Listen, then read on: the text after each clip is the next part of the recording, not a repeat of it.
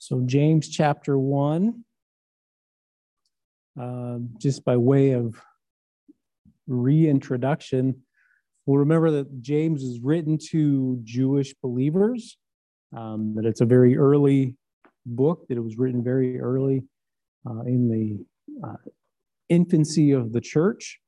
And as James writes through this, there's a real uh, cohesiveness really through the entire book. Uh, this idea that our faith is exhibited by the lives that we lead um, as the abundance of our heart is changed.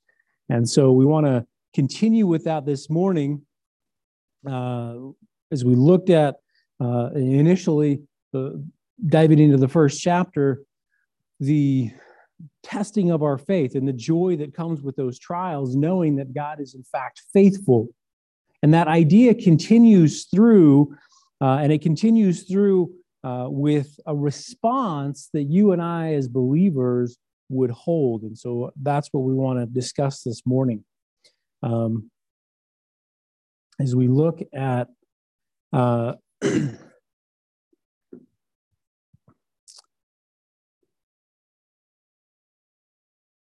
the idea of a simple, single minded trust in the Lord. So, um, jump with me. We, we, we kind of jumped around a little bit. And as we talked about, the book of James is sort of written a little bit like Proverbs, and there are segments, and there, there is a cohesive thread throughout the whole thing. And so we approached it a little bit differently. And so we're going to jump around a little bit in the chapter again this morning. Uh, but let's let's get into uh, verse 5, let's begin there. It says, If any of you lack wisdom, let him ask of God that gives to all men liberally and upbraids or doesn't scold or rebuke, and it shall be given him. But let him ask in faith, nothing wavering, for he that wavers is like a wave of the sea driven with the wind and tossed. For let not that man think that he shall receive anything of the Lord. A double minded man is unstable in all his ways. So we have this single minded trust that's being discussed. And, and that's the, the idea here if we lack wisdom, it's directly in the context of God's faithfulness to bring about the redeeming of these temptations, these trials that we find ourselves in. That he's working all things, as we read in Romans 8 28 and 29, for our best, for our good, uh, as we are called according to his purpose. And so, as as we look at this, that's the direct context that we can trust God to bring about even those trials, the effects of sin in the world around us for our best. Now, by application, we can apply that to anything. God, who has infinite wisdom and understanding of his creation, can be sought out for wisdom for the application of truth of his principles in any circumstance. Turn with me to Second Chronicles for just a moment. In Second Chronicles, we find King Solomon uh, as a young man coming to uh, coming to the throne, and in the midst of that, uh, you'll remember the story that God tells Solomon to ask him for whatever he would want. And in the middle of all of that, Solomon could have asked for wealth, he could have asked for power, he could have asked for prestige and, and all kinds of things, but he doesn't ask for any of that. What Solomon asks for is wisdom. And we pick it up in Second Chronicles chapter 1, verses 9 through 10. He says, Now, O Lord God, let thy promise unto David my father be established. For thou hast made me king over a people like the dust of the earth in multitude. Give me now wisdom and knowledge that I may go out and come in before this people, for who can judge this thy people that is so great? Solomon's request is for wisdom, is for understanding, that he might govern well, that he might rule in a way that is honoring to the Lord, that he might not be heavy handed.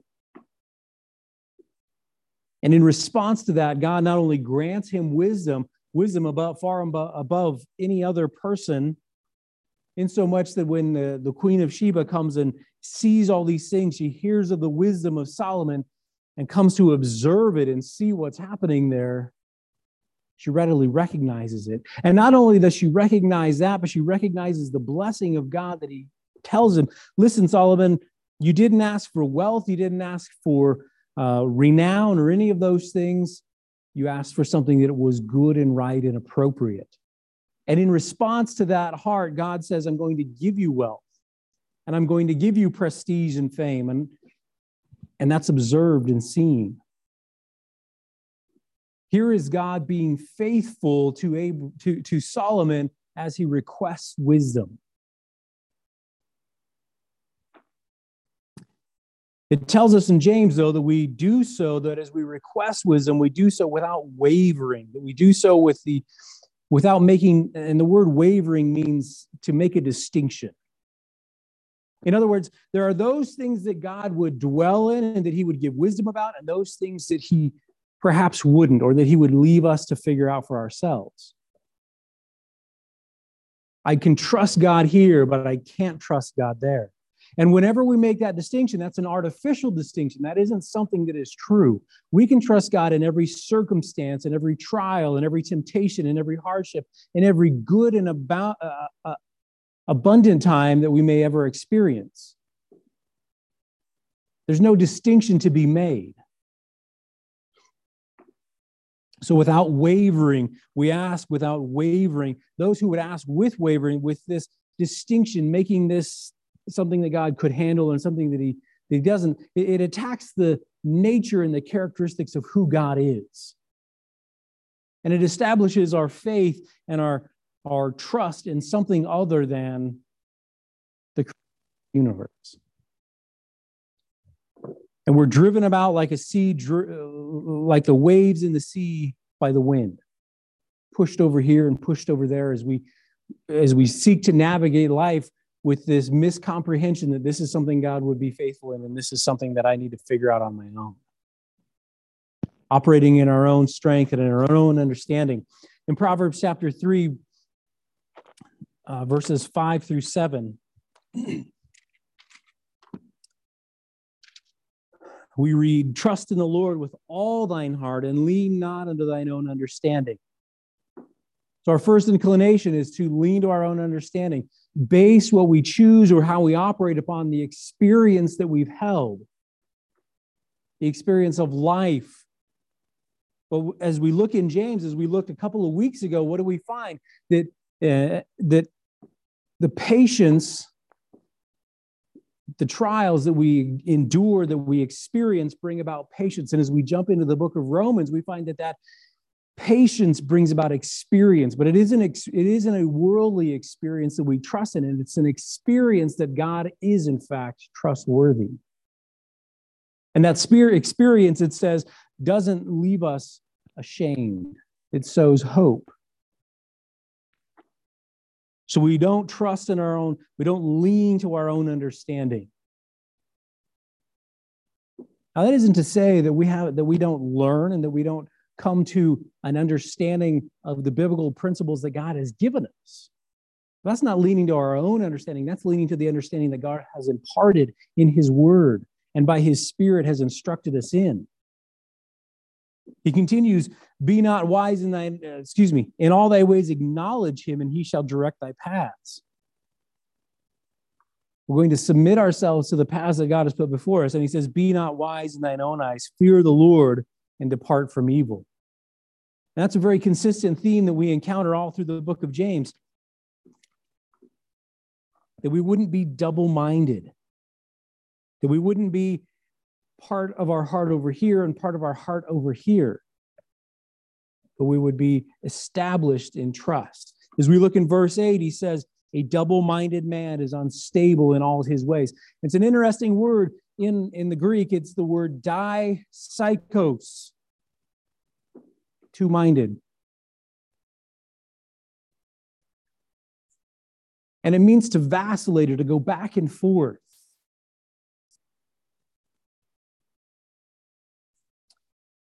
We don't decide, and I'm going to make a statement we don't decide what is from the Lord and what isn't from the Lord.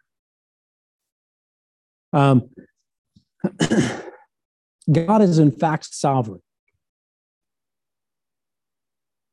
And whether he's allowed something or whether it's the effects of sin that he is redeeming on our behalf, we have the, the, the ability and the hope and the joy of trusting in what God has allowed or what he has sent our way for our best. Turn with me to Isaiah chapter 29. Now, uh, the book of Isaiah is largely written to the nation of Israel, and the reason that it's written is because it's because of their vacillation, because of their two heartedness. They go through the motions we find in the first chapter of the book. They go through the motions of worship and of seeking the Lord, but their heart is far from the Lord. And as we get into Isaiah chapter 29, verse 13, it says, Wherefore the Lord says, For as much as this people draw near me with their mouth, and with their lips do honor me, but have removed their heart far from me, and their fear toward me is taught by the precept of men. So they say the right things, and they might even do some of the right things, but they're not doing it with a heart that is sincere, with a heart that they're vacillating. I want to be acceptable before God. I want to be known as somebody who is one of his people, one foot on this side of the fence. Yet I want to live my own way for my own desires, one foot on this side of the fence.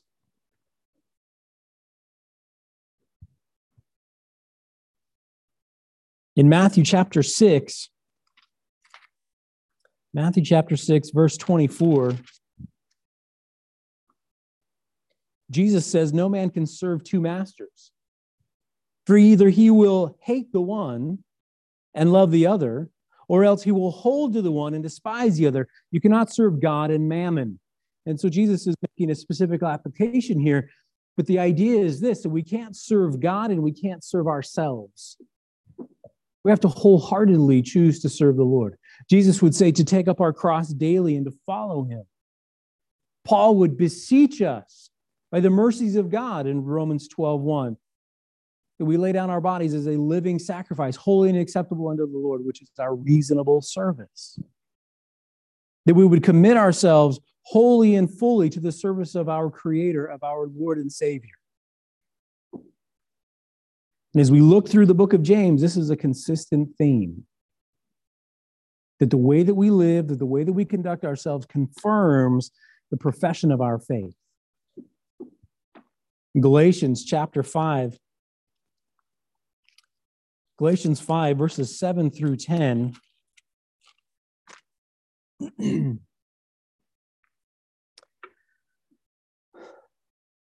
Paul is addressing this church that has fallen in some respects away from their faith in the Lord and slipped back into legalism, back into bondage to the law. And he's addressing that throughout the book of Galatians. But here he says, You did run well. Who did hinder you that you should not obey the truth? This persuasion comes not of him that calls you. And then he says, A little leaven leavens the whole lump.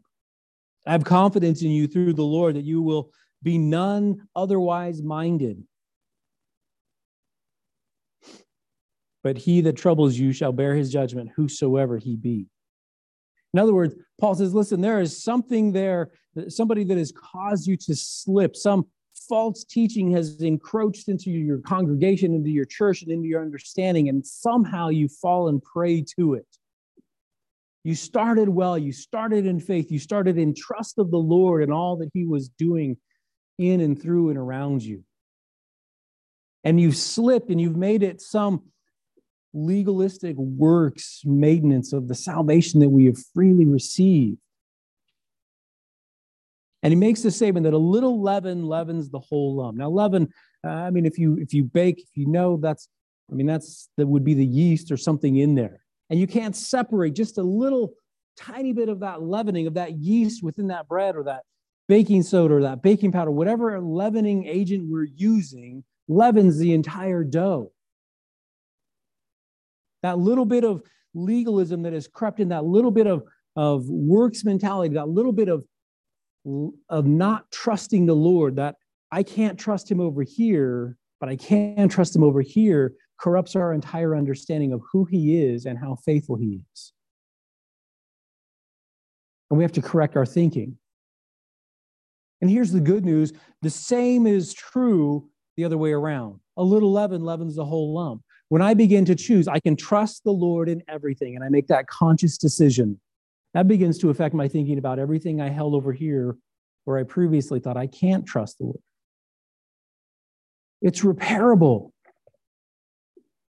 A little leaven leavens a whole lump, works both ways. So as we begin to operate in faith, and Lord, I consciously take this part of my life that I withheld from you because I didn't feel like I could trust you in it. And I firmly and consciously, I actively choose to put it here and to trust you in it. While we were in Wyoming, we were talking to uh, some friends uh, of Ty and Chloe's, and uh, I don't think that Jeff would probably mind me sharing this story. Uh, but he, as a young man, was he was very committed to uh, honor the Lord in giving. And he was driving to church. And at that point in his life, he was, I don't remember how much he said, but something like $200 a month. That was his, that was what he was living on. And so he's got to drive to church and he's, he's got his, his $20, the Lord's $20 in his pocket to, to give a church. That was what he's going to do and he's almost out of gas. And he knows that I can get to church, but I will not make it home. And he had at that moment the choice I can choose to trust God, who has always been faithful, who has saved me, who has led me to this church, who has led me to operate in faith in regard to my giving and my tithe, who has led me to operate in faith of him in every aspect of my life. And he sits in the pews, and as the, the collection plate goes past, he talks about this back and forth in his mind, this, this vacillation. But he makes the choice as the plate comes past, Lord, this is yours, and I trust you. And he puts it in there. And he goes on and he tells a story. And, and at the end of the service, as they're all shaking hands and they're saying their goodbyes, you know, somebody does the old cash in the hand handshake, you know, and he just slips it in his pocket because that's what you do. You don't make a big deal about it. You slip it in your pocket. And so he he's assuming, you know, it's five bucks or whatever it might be. He, he doesn't know. But he pulls it out later and it's a hundred dollar bill. It's a hundred dollar bill. Here's God who is faithful, more than faithful to provide every. I mean, it's 50% of your monthly budget he, t- he when I told the story, he says that the rest of the story is that there's like 10 people in this church.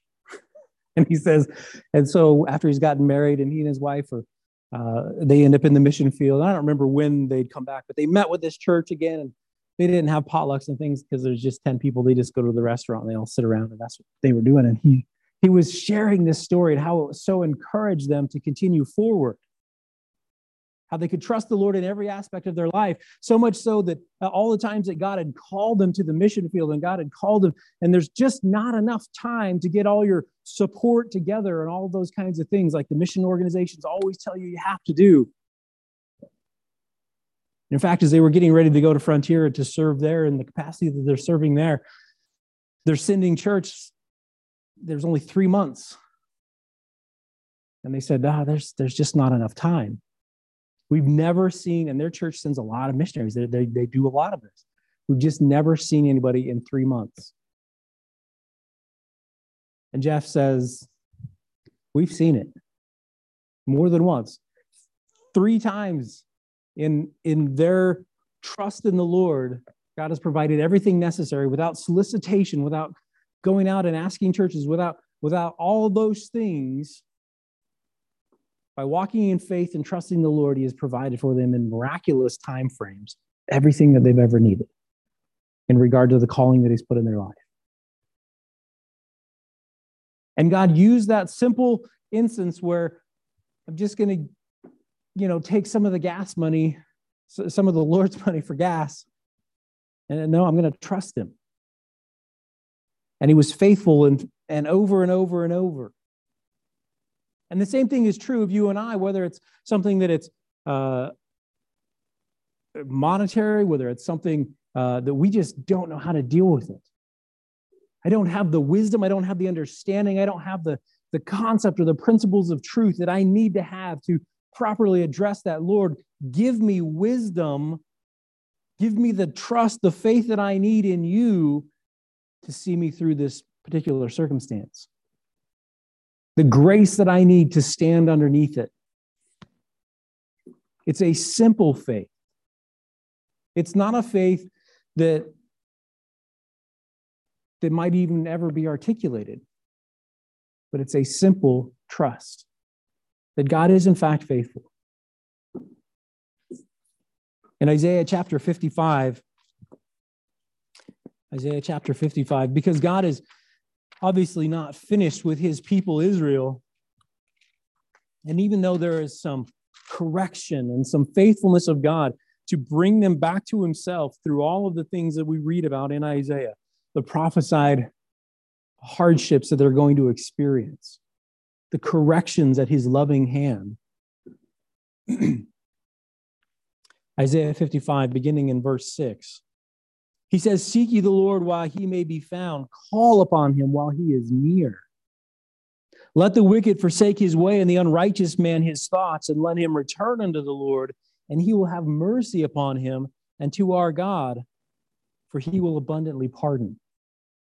I want to just pause there for a moment. We took time and we studied through on a Thursday night, uh, a couple of Thursday nights, repentance. And that is a description of repentance. That we seek the Lord, that we forsake our, turn from it, and we turn to trust and obedience to, to our God. And what does it say? That He is faithful. He will have mercy upon him, He will abundantly pardon. It's the same principle that we find in the New Testament, right? That if we confess our sins, he is faithful and just to forgive us our sins and cleanse us from all unrighteousness. So God is telling the nation of Israel, and he's confirming to you and I that listen, when we have these areas where I'm not trusting over here, when we pull that back and we give that to the Lord and we say, I consciously am going to trust you in this, He is faithful to forgive us that. He is faithful to increase our faith. He continues on, For my thoughts are not your thoughts, neither are my way your ways my ways, saith the Lord. For as the heavens are higher than the earth, so are my ways higher than your ways, and my thoughts than your thoughts. For as the rain comes down and the snow from heaven and returns not thither, but waters the earth and makes it bring forth and bud, that it may give seed to the sower and bread to the eater. So shall my word be that goes out of my mouth. It shall not return unto me void, but it shall accomplish that which I please, and it shall prosper in the thing whitherto I sent it. But here it is God says, Listen, my word will accomplish that which it is sent to do, to give us understanding, to give us wisdom, as the Spirit leads us in truth and understanding of the word of God. He leads us to a place where we, as we come to it, we see his faithfulness. We see it expressed. Wherefore, because we are come by so great a cloud of witnesses, Hebrews chapter 12, let us lay aside every weight and every sin that does so easily beset us. Let us run with patience the race that is set before us. With patience, with enduring trust, with confidence that God is who He is and that He is for us and not against us. simple trust. I don't know if you've noticed, but a couple of times I've stated it this way that I consciously take this and move it to this. That I take those things that I withhold, that I don't trust the Lord in, and I consciously put them over here in the category of this is something I can trust God in. Our faith needs to be a conscious act. It's something that we accomplish in that sense. It isn't an emotional assent in that I have to feel that this is something that God can be trusted in. That's leaning to my own understanding. He is trustworthy whether we feel that he is or not. And he has proven that time and time again throughout the Old Testament, throughout the New Testament, throughout your life and throughout my life, throughout the life of countless believers around the world. It's a simple trust. And the simple trust that we have is not only found, it's predicated, it's built upon the fact that God is unchanging. Jump with me down to verse 17. James chapter 1, verse 17. Here he is. James is discussing all of these good gifts, and he says, Listen, uh, just to preface that, we talked about it a couple of weeks ago. He says, Listen, don't let you don't let anyone say that when they're tempted to evil, that they're tempted to sin, that they're tempted by God, because he doesn't tempt anyone, and nor is he tempted. And he says in verse 16, Do not err, my beloved brethren. Then he gives this clarifying statement Every good gift and every perfect gift is from above and comes down from the Father of lights, with whom is no variableness, neither shadow of turning. There is no variableness, nor shadow of turning in God. It, it isn't that God was trustworthy in the Old Testament. And so we could see Abraham and Noah and Abel and all of these people that are that, that are given to us as examples of faith trusting in him but somehow he's not trustworthy today. No he's unvariable. He doesn't change. Turn with me to hebrews chapter 1 for just a moment. Hebrews chapter 1 scripture makes this very plain that god is uh, the same yesterday today and tomorrow in hebrews chapter 1 verses 10 through 12 And thou, Lord, in the beginning hast laid the foundation of the earth, and the heavens are the works of thy hands. They shall perish, but thou remainest. And they shall all wax old as does a garment, and as a vesture shalt thou fold them up, and they shall be changed. But thou art the same, and thy years shall not fail. In other words, God doesn't perish, He doesn't change, He doesn't somehow decay and become less than He was or somehow grow and become more than He was. He was God from the very beginning. In the beginning, God, the creator, the self existent one, the I am, all powerful, all knowing, unchanging, existed. And his creation while it may change, while it may be subject to the corruption of sin, while it may be reserved in here for future discard in the fire, so that it may be remade complete and whole and without the effects of sin, he does not change. Nor has he been corrupted by sin, nor has he been done anything that would change his nature. Just as he was trustworthy in the very beginning, he is trustworthy today. Hebrews chapter 13 for just a moment in verse 8. Hebrews 13, 8. Jesus Christ, who was in the beginning, was the Word, and the Word was made flesh. John 14, excuse me, John chapter 1. Jesus Christ the same yesterday and today and forever. There's no, there's no change in God. There's no circumstance that has been given to us in such a way that we would lack anything in Him. He said, I'd never leave you nor forsake you. I won't leave you without some foundation upon which you can build. In 1 Corinthians chapter 10, 1 Corinthians chapter 10, as we talk about trials, as we talk about hardships, those things that we are going to endure, and our response to that in trust, in faith of who God is. 1 Corinthians chapter 10, verse 13. There has no temptation taken you, but such as is common to man. But God is faithful. The unchanging, the invariable creator of the universe is faithful, who will not suffer you to be tempted above that you are able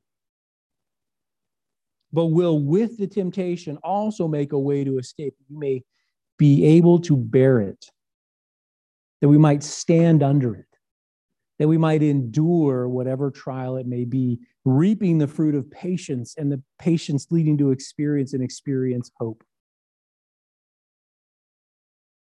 God didn't change.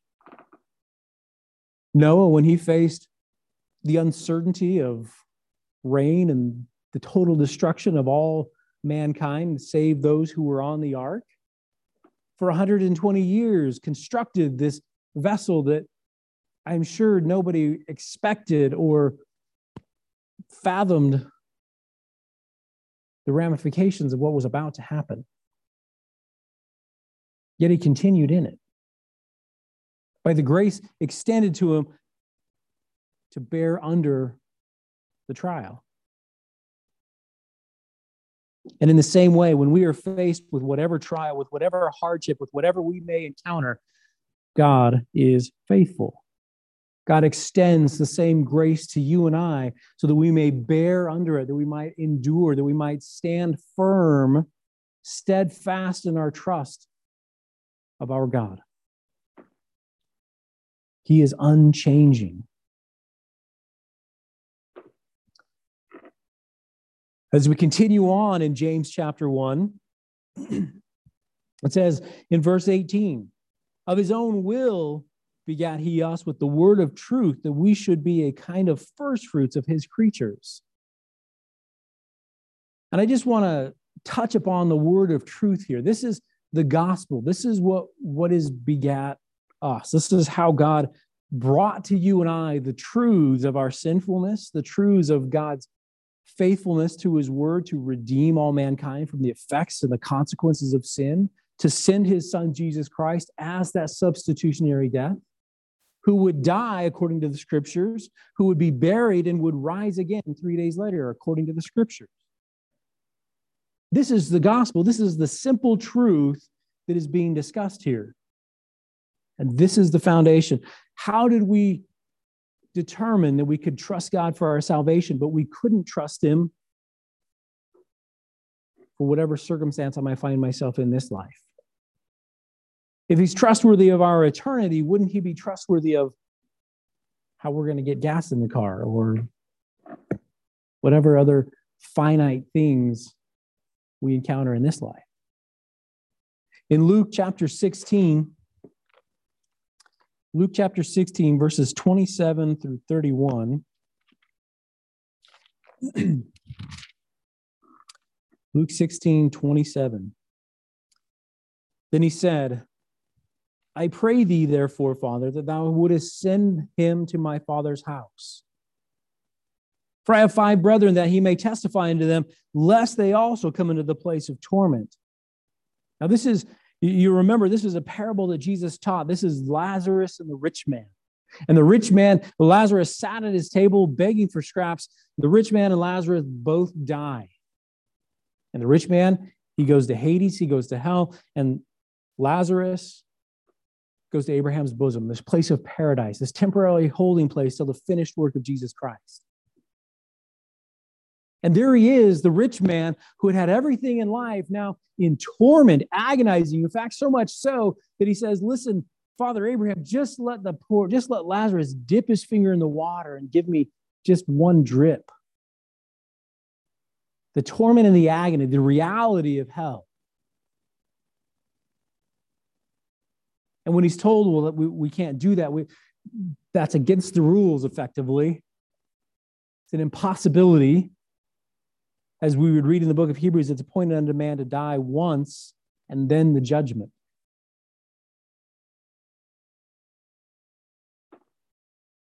The rich man begins to beg Abraham. He says, Listen, send somebody. I have these five brothers. Send somebody to him, to them, that they might hear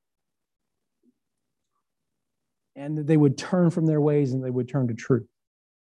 That's what's being said. In other words, send a sign, send a miracle, send some fantastic thing that would confirm to them that they need to hear, that they need to listen, they need to pay attention, they need to change their ways. And the response is this Abraham said it to him in verse 29 They have Moses and the prophets, let them hear them. And he said, Nay, Father Abraham, but if one went unto them from the dead, they will repent. And he said to them, If they hear not Moses and the prophets, neither will they be persuaded the one rose from the dead. God has given everything necessary in the word of truth. The, the promise of redemption from Genesis all the way through Revelation. The promise of the Redeemer, of God Himself taking care of everything necessary. In John chapter 1, verse 13,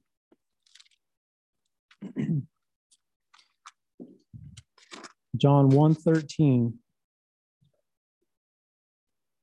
Speaking of those who would receive him, and whoever would receive him to them gave he the power to become the sons of God, which were not born, excuse me, which were born not of blood, nor of the will of the flesh, nor of the will of man, but of God. In James, it says that he, that God himself begat us by the word of truth that he would providentially send those messengers into our lives that would sow the seed of truth, that we might hear it, that we might respond to it in faith. In Ephesians chapter 2, Ephesians chapter 2, verses 4 and 5. But God, who is rich in mercy, for his great love wherewith he loved us, even when we were dead in sins, has quickened us together with Christ. By grace are you saved. He didn't require us to clean ourselves up, but He cleaned us by the washing of the water of the Word. Turn with me to Acts chapter 13 for just a moment. Acts chapter 13, verses 42 to 44.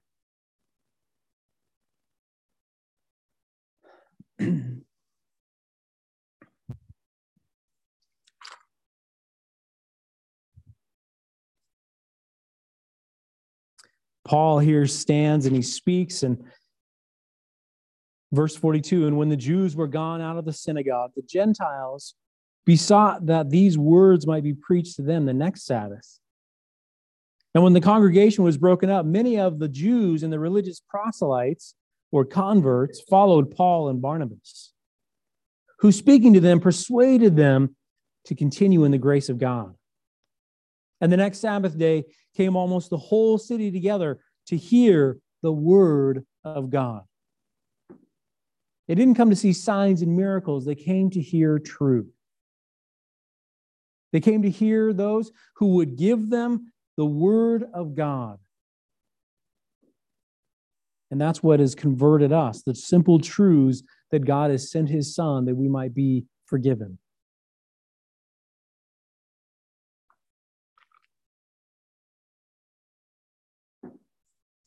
Now, there's a response to the salvation that we receive. And if we look in James chapter 1, verses 19 through 21, he begins to dive into that. Wherefore, my beloved brethren, let every man be swift to hear, slow to speak, slow to wrath. For the wrath of man works not the righteousness of God. Wherefore, lay apart all filthiness and superfluity or excess of naughtiness and receive with meekness the engrafted word which is able to save your souls.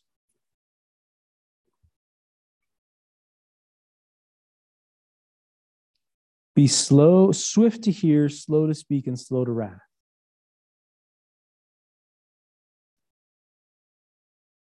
There is a there is the idea that you and I as believers may wrongly expect unbelievers to act and to behave the same way that we do. And that we might condemn those who wouldn't operate in the same trust and faith of the Word of God that we do. And that's an unfair thing for us. They don't know truth, they don't understand it, it makes no sense to them. To them who perish, the preaching of the cross is foolishness. But that doesn't mean that we remain silent. It means that we lead them in truth. It means that we share simple truth with them. Not condemning, slow to wrath. Because the wrath of man, it says, does not work the righteousness of God. Vengeance is his. He is the one who's executing ju- judgment. It isn't ours. Well, there's a lot more that may be said there. What I want to focus on this morning for just a moment is this idea of Wherefore? In verse 21. In response, because of what we have received and because of the, the truth of every good and perfect gift being received from God, wherefore lay apart all filthiness and superfluity of naughtiness. We put those things aside. We put off and we put on. And all throughout the New Testament, we encounter that principle. Paul writes about it extensively putting off and putting on. Turn with me to 2 Timothy, 2 Timothy chapter 2. Now, Timothy obviously is it's one of the pastoral uh, epistles, and it's written uh, to a pastor, to Timothy, by Paul, his son in the faith. But there is definitely an application for you and I here.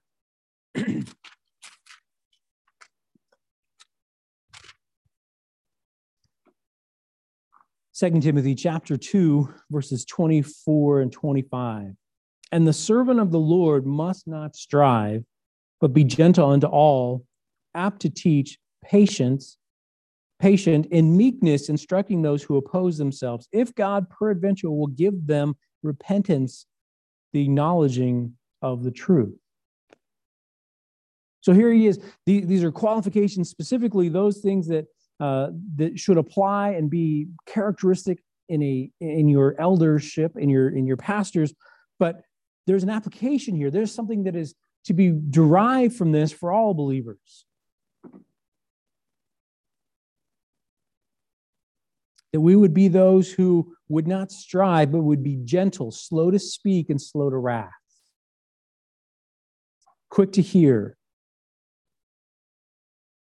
Those who would impart and sow the truth in the lives of those, so that peradventure they might come to repentance and the acknowledging of that word of truth, the gospel. The same characteristics should be throughout the church men, women, children, not just within our pastors. This is a characteristic, these are things that we should look for and pray that God would establish in us. In Romans chapter 12, if you'll turn there with me for a moment, Romans 12, verses 19 through 21. It is, Paul begins, Dearly beloved, avenge not yourselves, but rather give place unto wrath. I remember that we're to be slow to wrath because the wrath of man doesn't work the righteousness of God. While we may stand there, while, we may take up righteous offense, so to speak, on behalf of seeing sin rampant in our culture, in our society, all around us, in, in the lives of those that we are concerned and that we love. It isn't our place to condemn, it isn't our place to judge. That is God's place. So we're going to give place to that. We're going to let Him do it. For it is written, it says, Vengeance is mine, I will repay, saith the Lord. Therefore, because we're going to operate in trust and faith that God is, in fact, the judge and not you and me. Therefore, if your enemy is hungry, feed him.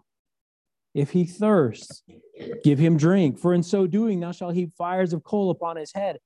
Be not overcome of evil, but overcome evil with good. You see the consistency in the theme that James is all about, right? That the faith that was within us would come out in the way that we would live. That I wouldn't condemn, that I wouldn't execute my own justice, my own vengeance, which is not justice, excuse me, my own vengeance on those that are around me. But that I would trust in the Lord and that I would take the message of hope to those around me. And that in honor of God, I would serve them so much so that the evil in their life could be overcome by the good, the fruit witnessed in my life. Kind of sounds like Matthew chapter 5, when Jesus talks about, listen, let them see your light, let them see your good works that they might glorify your Father which is in heaven. Last, in Ephesians I say last, but I don't mean done. So, Ephesians chapter 5. Far from done. Ephesians chapter 5. Now, this is obviously one of the uh, seminal marriage passages, Ephesians 5, beginning in verse 25. But I, I don't want you to miss this because Paul says, Listen, I, I write you about the mystery of the church. And he's using marriage as that illustration of the church, beginning in verse 25. Husbands, love your wives, even as Christ also loved the church and gave himself for it, that he might sanctify and cleanse it with the washing of water by the word, that he might present it to himself a glorious church, not having spot or wrinkle or any such thing, but that it should be holy and without blemish. Our response to salvation is a growing in sanctification, is a growing into the likeness of Christ. To consciously choose to operate in faith, to consciously choose to operate as a result of that faith in love to those who are around us. Whether they be enemy, whether they be friends, whatever the circumstance may be, how whatever that looks like. Wherefore, what is my response to the salvation that I have received? Wherefore, he says, lay apart all filthiness and receive with meekness the engrafted word. When we talk about engrafting, all it simply means to implant. That's what the word means in the Greek. And we it's the same idea as grafting plants. Right? You can buy a plant and it'll have oranges and lemons and limes. It'll bear all different kinds of fruit on the single tree because they've grafted into the rootstock different fruits. You don't have to excuse me because I'm not an expert in grafting and how all of that works. Right? But here's the rootstock, and it's hardy. And it's what's providing the life and all those things to the branches so that they may bear fruit, which is somewhat reminiscent of John chapter 15 where Jesus says, Listen, I am the vine or the rootstock, and you are the branches. And I'm going to deal with you such that you will bring forth fruit.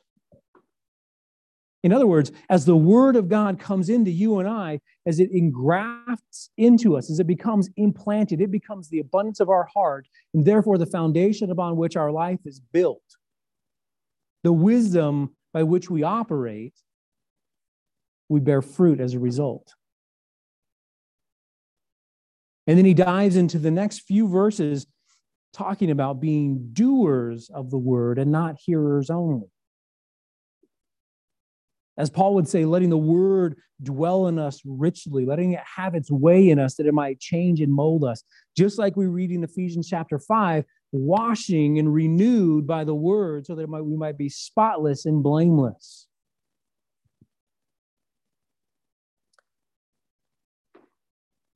being a doer of the word and not a hearer only, that should be familiar to you and I who have studied through obedience, right? Because in Hebrew thought, the idea is the obedience, they, they don't really have a word for obey. What it means is hear and do.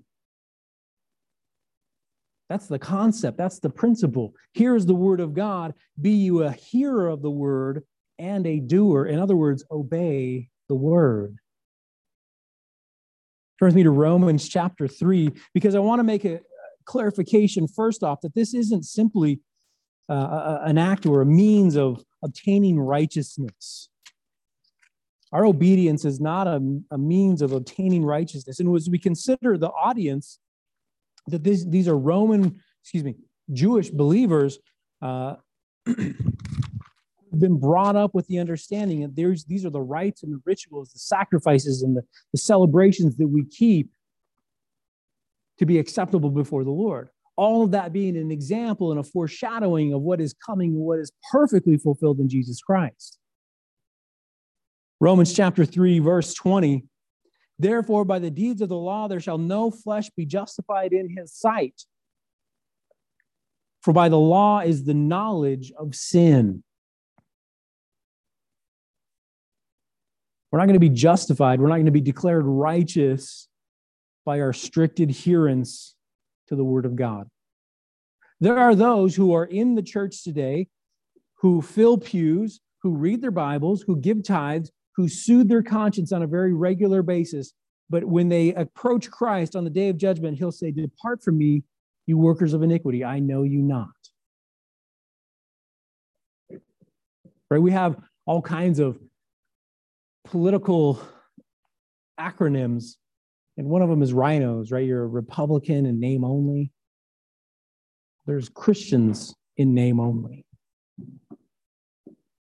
Those who name the name of Christ, but they're not his. And this is the same, this is kind of the theme of James. That we would sit here and soothe our conscience, that we would go through and establish these rags of righteousness that God is not accepting of. Just as the nation of Israel, in many respects, sought to obtain their righteousness, when all along it was by faith, just like Abraham, whose faith was counted, was imputed to him as righteousness. Galatians chapter 3, again, a, a, book written and addressing this idea of legalism and maintaining or earning righteousness through the, the operation uh, of things that we would do in our lives. Galatians chapter 3, verses 24 and 25. Wherefore the law was our schoolmaster, our tutor, that which would instruct us to bring us unto Christ, that we might be justified by faith, not by our works. But after that faith has come, we are no longer under a schoolmaster. Now, that doesn't mean that the law has gone away. It doesn't mean that it isn't applicable. It's a codification of what God has declared to be right and what He's declared to be wrong, and that still exists and it is still true for you and I as believers. But what it is an end of is keeping the law as a means of righteousness, to obtain righteousness or to be acceptable before God.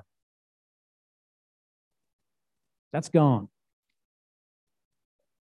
And as Paul is addressing the Galatians, and he says, it begins earlier in the book, Oh, foolish Galatians, who has bewitched you, who has deluded you or tricked you into believing this falsehood that you have to do these things to merit favor with God?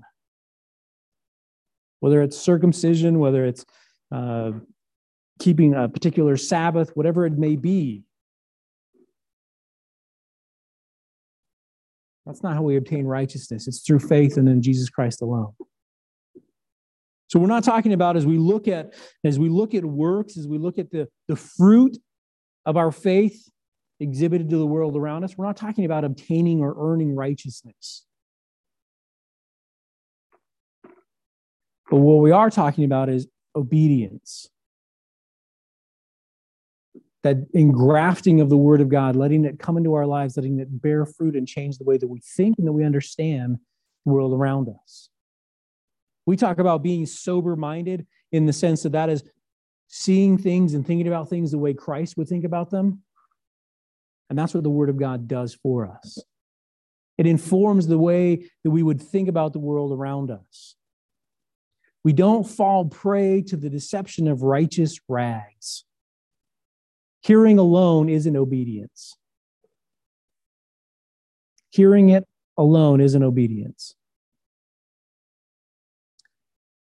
Look with me in verse 20, 23 uh, through 26. For if anybody be a hearer of the word and not a doer, he is like unto a man beholding his natural face in a glass.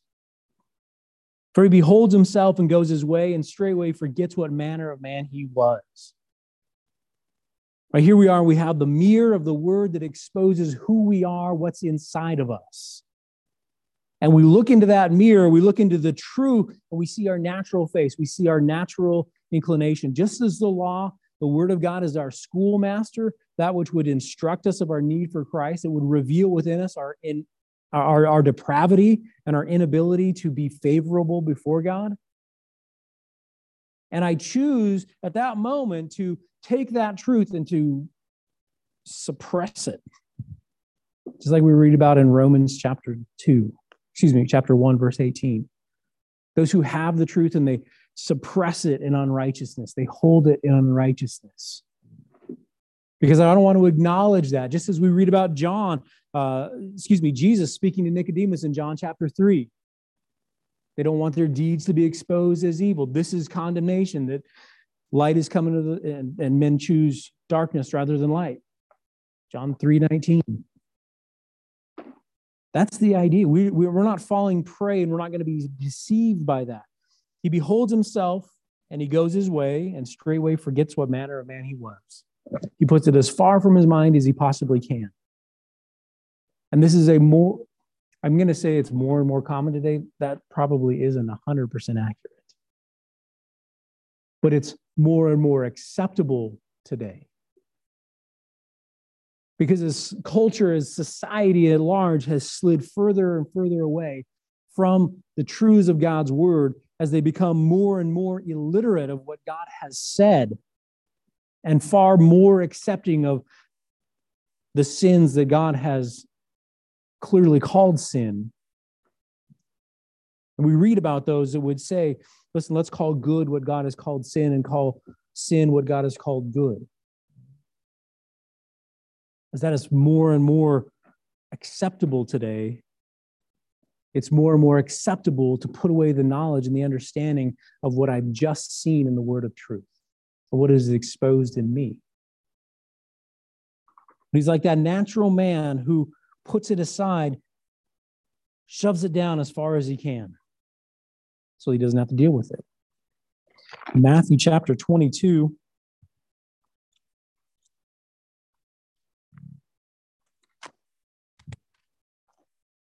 Matthew chapter 22, verse 36 through 40.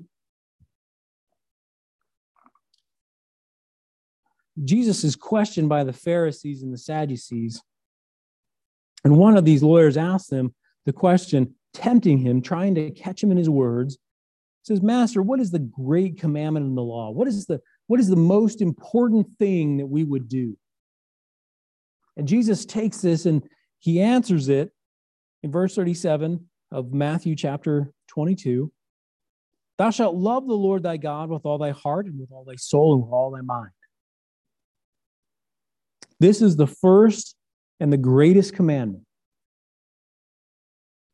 And the second, he says, Jesus continues, he gives them a bonus answer. He says, The second is like unto it, thou shalt love thy neighbor as thyself. On these two commandments hang all the law and the prophets.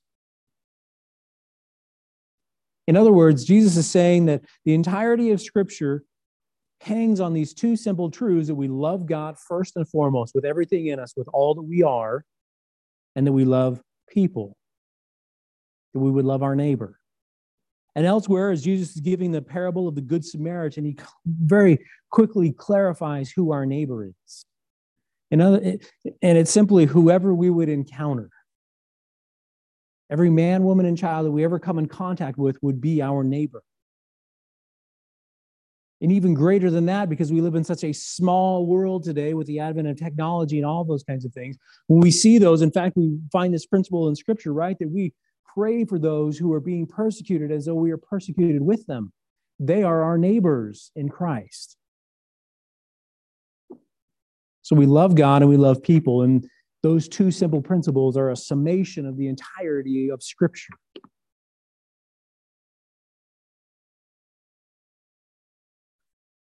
The law that so perfectly reveals what is in us reveals how we don't love God, how we reject Him, how we take the simple truths that He has given us and we put those as far from us as we could, and how we would live selfishly to the persecution of others around us. As Jesus gives in that parable of the Good Samaritan, right? Here's this man, Samaritan, hated by the Jews, and he falls among the thieves, and he's there beaten, robbed, and left for dead. And who should come by but a priest? Right? The mediator between God and man to the nation of Israel. And what does he do? He passes by on the other side, ignoring the plight of this man. Why? Because he's a Samaritan. I would hate that person. And then we have a Sadducee, a, a judge who comes by, so somebody from who a leader in Israel, and he passes by on the other side. And then who would come by but this Samaritan, hated by the Jews, specifically chosen by Jesus in this parable so that he may illustrate that it isn't who we are, but it is what is within us that comes out in our lives. It would be a confirmation of the faith that is in us, just as James is teaching us. And that Samaritan takes this man, he binds his wounds, he picks him up, takes him to a place where he can rest and recover, and pays all of his debt. So much so that he leaves extra money. He says, Listen, if there's anything, I'll come by. If there's anything left, any debt, I'll pay it.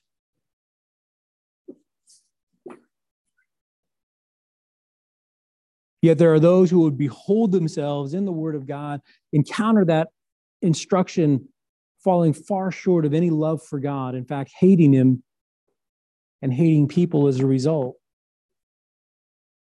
And they would put that knowledge out of their understanding. I, am just going to suppress that truth, hold it down here because I don't want to deal with it. If that is true, what does that mean for me as a, as a person? It means that scripture is true, that just as it says that all have sinned and fallen short of the glory of God, including me. They don't want to deal with that. He continues on in verse 25, James chapter 1 But whoso looks into the perfect law of liberty and continues therein, he not being a forgetful hearer, but a doer of the work, this man shall be blessed in his deed.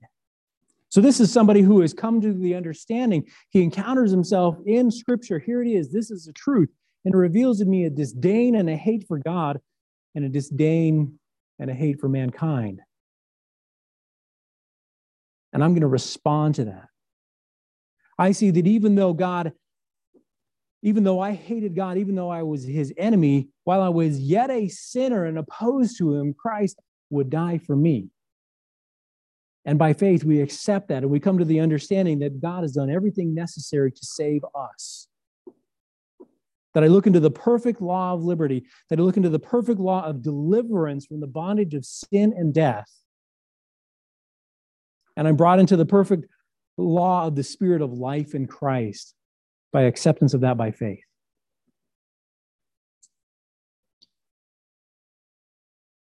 And as a result of that, just as we have the wherefore lay apart filthiness, wherefore we engage in that which is acceptable to God because the abundance of our heart now being different. In fact, not only is the abundance of our heart being different, scripture would tell us that we have a different heart. That what is here, while it may need to be reinformed on a regular basis because we live in a fallen world, God has given us something new here. He's given us a zeal and a desire to live for Him. He's given us a, a, a heart that would want to serve others, that would want to serve Him. Isn't it interesting when people are first saved, when you first accept Christ and you're liberated? I mean, you read through John Bunyan's Pilgrim's Progress, and he does a great job explaining that. Here it is the weight and the burden as he gets to the cross and as he accepts Christ, it falls off, and he's liberated from that and he's enthusiastic and he's excited, and that's the way new believers are. And what happens? We older believers, whoa, whoa, just just temper yourself, slow her down there. Can't just rush in and start. You got to know something. And while we probably do need to know something, we shouldn't we shouldn't squash that zeal fact, we should pray the Lord, you would grant me the same zeal that I had when I was first saved, when I first accepted you, when the burden was first removed from me and I saw and understood so clearly, Lord, that you would restore to me joy of my salvation. And we would continue in it, that we would operate in that zeal and in that hope and in that vigor that we found with in Christ and within Him alone. And he gives us a contrast in verse 26 if any man among you seem to be religious and bridled not his tongue, but, but deceives his own heart, this man's religion is vain. we use religion in a negative term right right but but all religion is it's simply the living out of what we believe we all do it we as Christians do it, uh, Mormons do it, uh, Muslims do it. Everybody exercises their religion. Unbelievers do it. But here's the thing there can be an inconsistency amongst believers, and this is what's addressed here and in the next chapter in James. This is what's addressed the inconsistency of our practice and what we believe, what we say we believe. To the profession of our faith being wholly and completely within Jesus Christ, yet the life that I live isn't by the truths of Scripture, isn't in submission to what he has expounded here uh, in James chapter 1 or in the rest of the Word of God, but it's by my own wisdom, my own understanding. He says, I can tell you all about faith, but he says, Can you show me your faith? If any among you seem to be religious, you seem to be spiritual, right? And there's a lot of spiritual people today. They have some kind of a spirituality. There's some acknowledgement, so to speak, of uh, things out here or, or some inherent morality or, or something like that. But it's simply in their own understanding and their own conception of those ideas. It isn't in anywhere founded upon the word of God. But if any of you seem to be religious, but you can't bridle your tongue, you can't put it under subjection so that we might speak the words of life, the truth of the word of God, and not explode all over people in anger and wrath, which doesn't work the righteousness of God. We would deceive our own heart. This man's religion is vain, it's empty, it's not rooted in truth.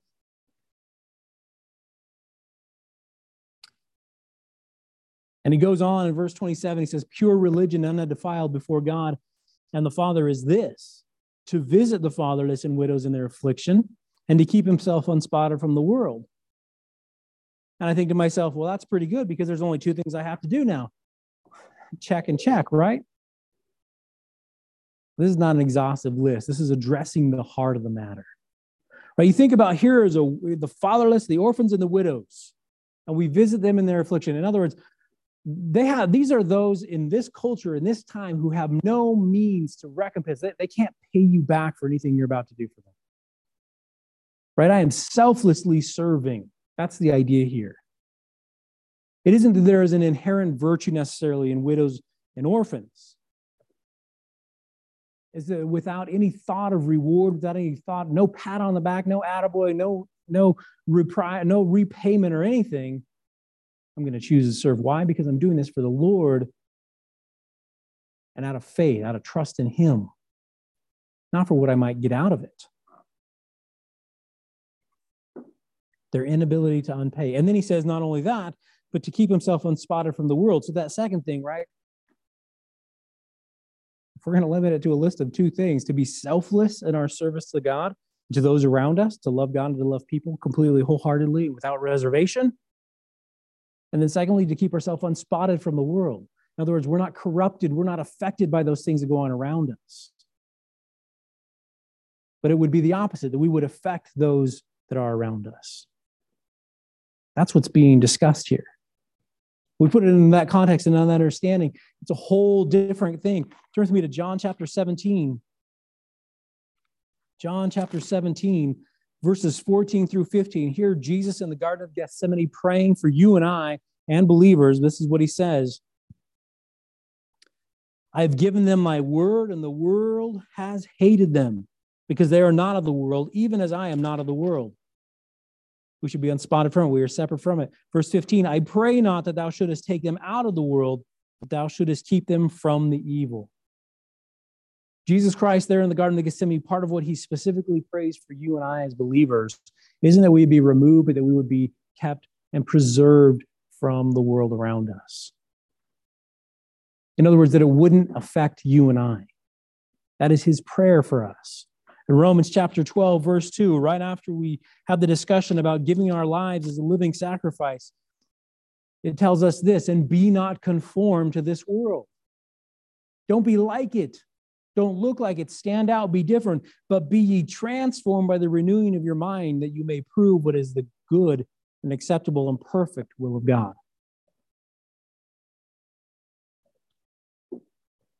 Colossians chapter 3. Colossians chapter 3, verses 1 through 3.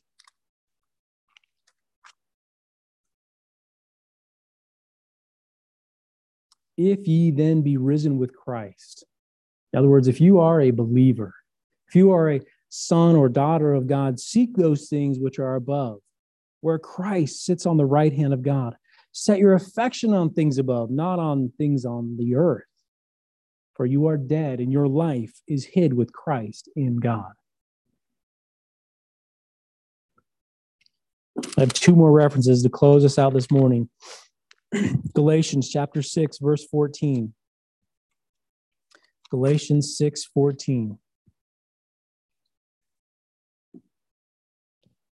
But God forbid that I should glory, save in the cross of our Lord Jesus Christ, by whom the world is crucified unto me, and I unto the world. Now, the focus here isn't this morning that, that Paul is not glorying in any of his wisdom or his understanding or being from the right tribes or being schooled in the right schools. No, the focus this morning is that the world is crucified to him and he to the world the world is dead to Paul, that there are more important things, that the things of eternity are the most important things, and that he is dead to the world. In other words, the world, it's not for him. And for you and I as believers, it's not going to be for us either. We are pilgrims in a strange land. We are not from here. This is not our home any longer. It really annoys me the not of this world stickers, the N O T W find them obnoxious. That's just a personal opinion. There's nothing wrong with having those on your car or on your wherever you want to put those stickers. It is true. We are not of this world. Our home, our abode, where we continue, the reality, as we just read in Colossians chapter 3, is that our life is hid with God, with Christ in the heavenlies. That's where it's at. We set our affection on things that are above, not things here on earth. We seek first his righteousness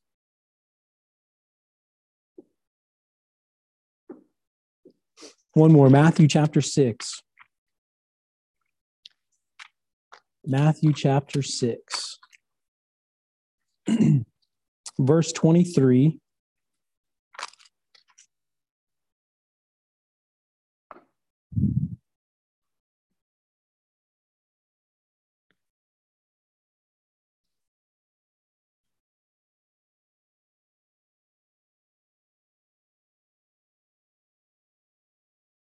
It's verse 33, Matthew 6 33. But seek ye first, or primarily, or above all else, the kingdom of God and his righteousness, and all these things shall be added unto you. We're not looking for what we may receive or what we may get out of the deal. We're looking to honor and to exalt the Lord in all that we say and do.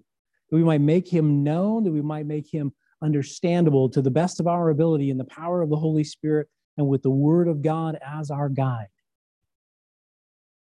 And we're going to do so by honoring Him in our obedience, and that I trust in the Lord, and so therefore I will trust in the Lord in all things. And whether it's acceptable to the world around me or whether it's unacceptable to the world around me, I will abide in His truth. And I will found my life upon it, and I will I will know it and I will put it into practice. I'm going to walk in obedience.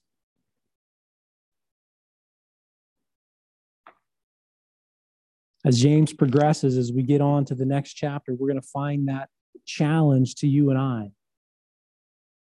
That the way that we live is going to be a confirmation to the world around us of the faith and of the authenticity of the sacrifice of Jesus Christ and the transformative power of Him in our lives and in their lives. Let's pray. Lord, we thank you for the opportunity to be here this morning, to open your word and to be, Lord, I pray to be challenged by it in a way that is healthy and not, uh, not by coercion. Lord, I pray that nobody here would strive to operate in trust or in faith or to operate in uh, accordance with the word of God out of any legalistic purpose or out of any uh, thought or desire to somehow appease me, but Lord, that we would want to do it in order that you would be known and you would be honored and glorified.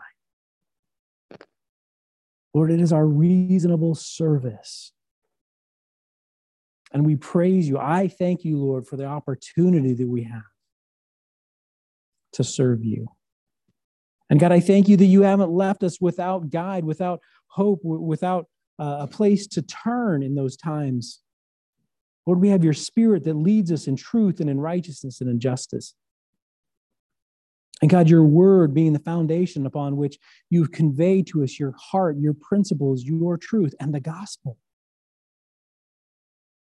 May, Lord, you by your grace help us to understand and to know it. We praise you, Lord, for the challenging book of James. And as we continue through this, Lord, would you transform our hearts and minds? Would you, Lord, help us this week to take these uh, things that we've read this morning, as challenging as they may be, Lord, to be a doer of the word, Lord, that we might put that into practice. We thank you and we praise you for your grace. We thank you for your Son, Jesus Christ. It's in his name we pray and that we give thanks.